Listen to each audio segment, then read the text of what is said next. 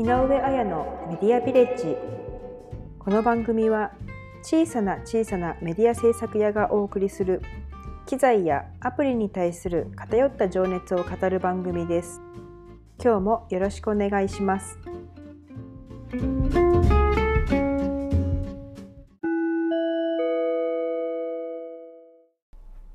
日は実験的な録音をしてみています。以前 Spotify の音楽を30秒だけアンカーで流せるという情報を仕入れたんですけどこの音楽が流せるというのがアンカーのアプリだけでっていうふうにその時には書いてあったんですけど本当に他のポッドキャストアプリで聞こえないのかどうかというのを検証してみたいと思います。これがね他のポッドキャストアプリでも聞けるようになれば少しやっぱりその番組のコンテンツの幅というのが広がるんじゃないかなと思っているので、まあ、できればゆくゆくはなってほしいなと思っています。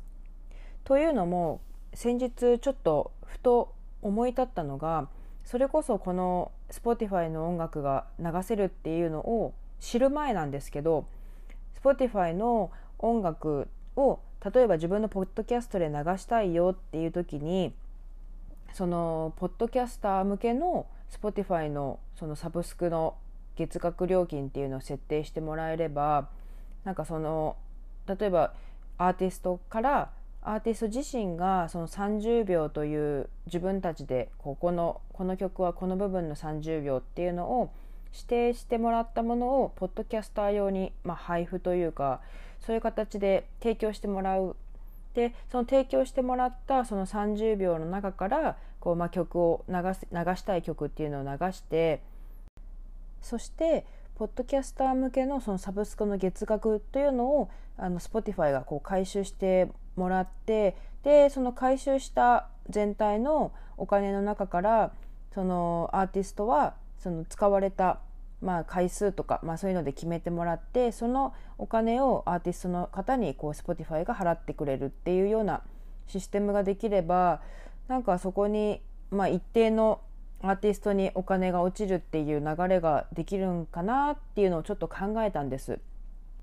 でそれプラスそのアーティストは例えばその30秒っていう、まあ、トレーラーみたいな形で曲を提供してもらってそれがいろんなあのポッドキャストで、まあ、流れることによって宣伝にももちろんなりますよね。でそのやっぱり私、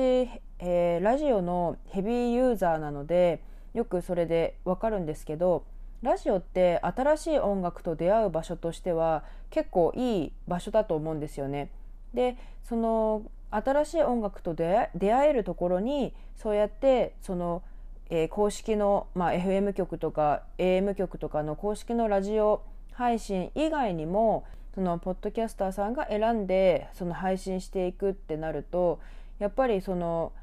新しいその音楽に出会うっていう機会が物理的に多くなると思うんです。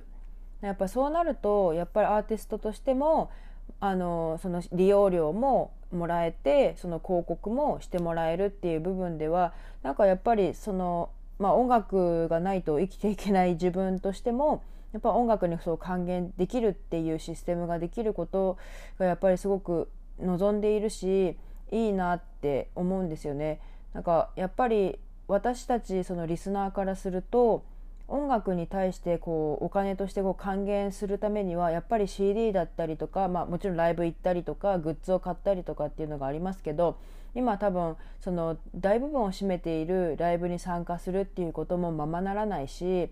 あの一つやっぱ大きな柱っていうのを失ってしまったアーティストさんたちにどうやったらこう私たちも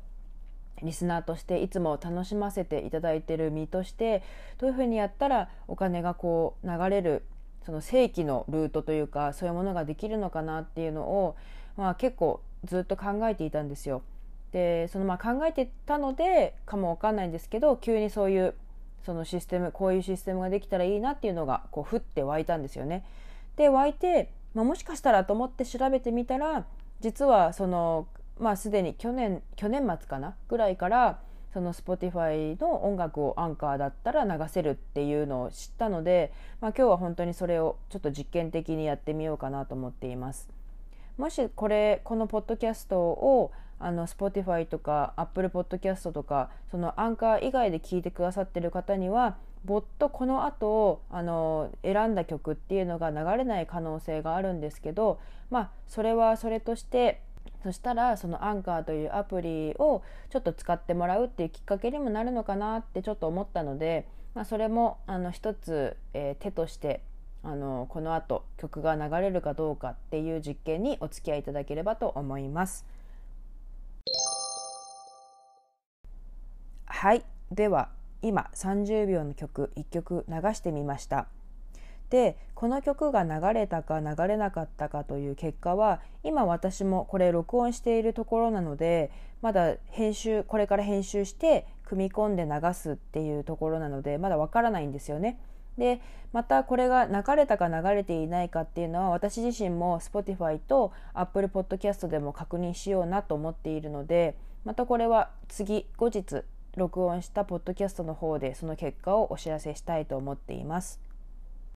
というか前振りの時点で一つ疑問だったのが Spotify から引っ張ってくる曲にもかかわらず Spotify のポッドキャストで聴けないっていうのがちょっとまああのなんでだろうなっていう疑問が一つ残るんですけど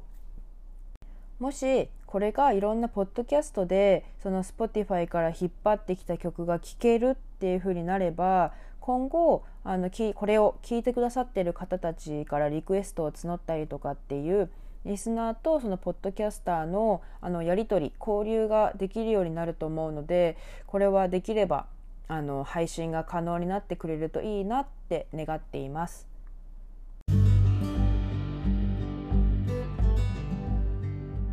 それでは今日もここまで聞いてくださってありがとうございます。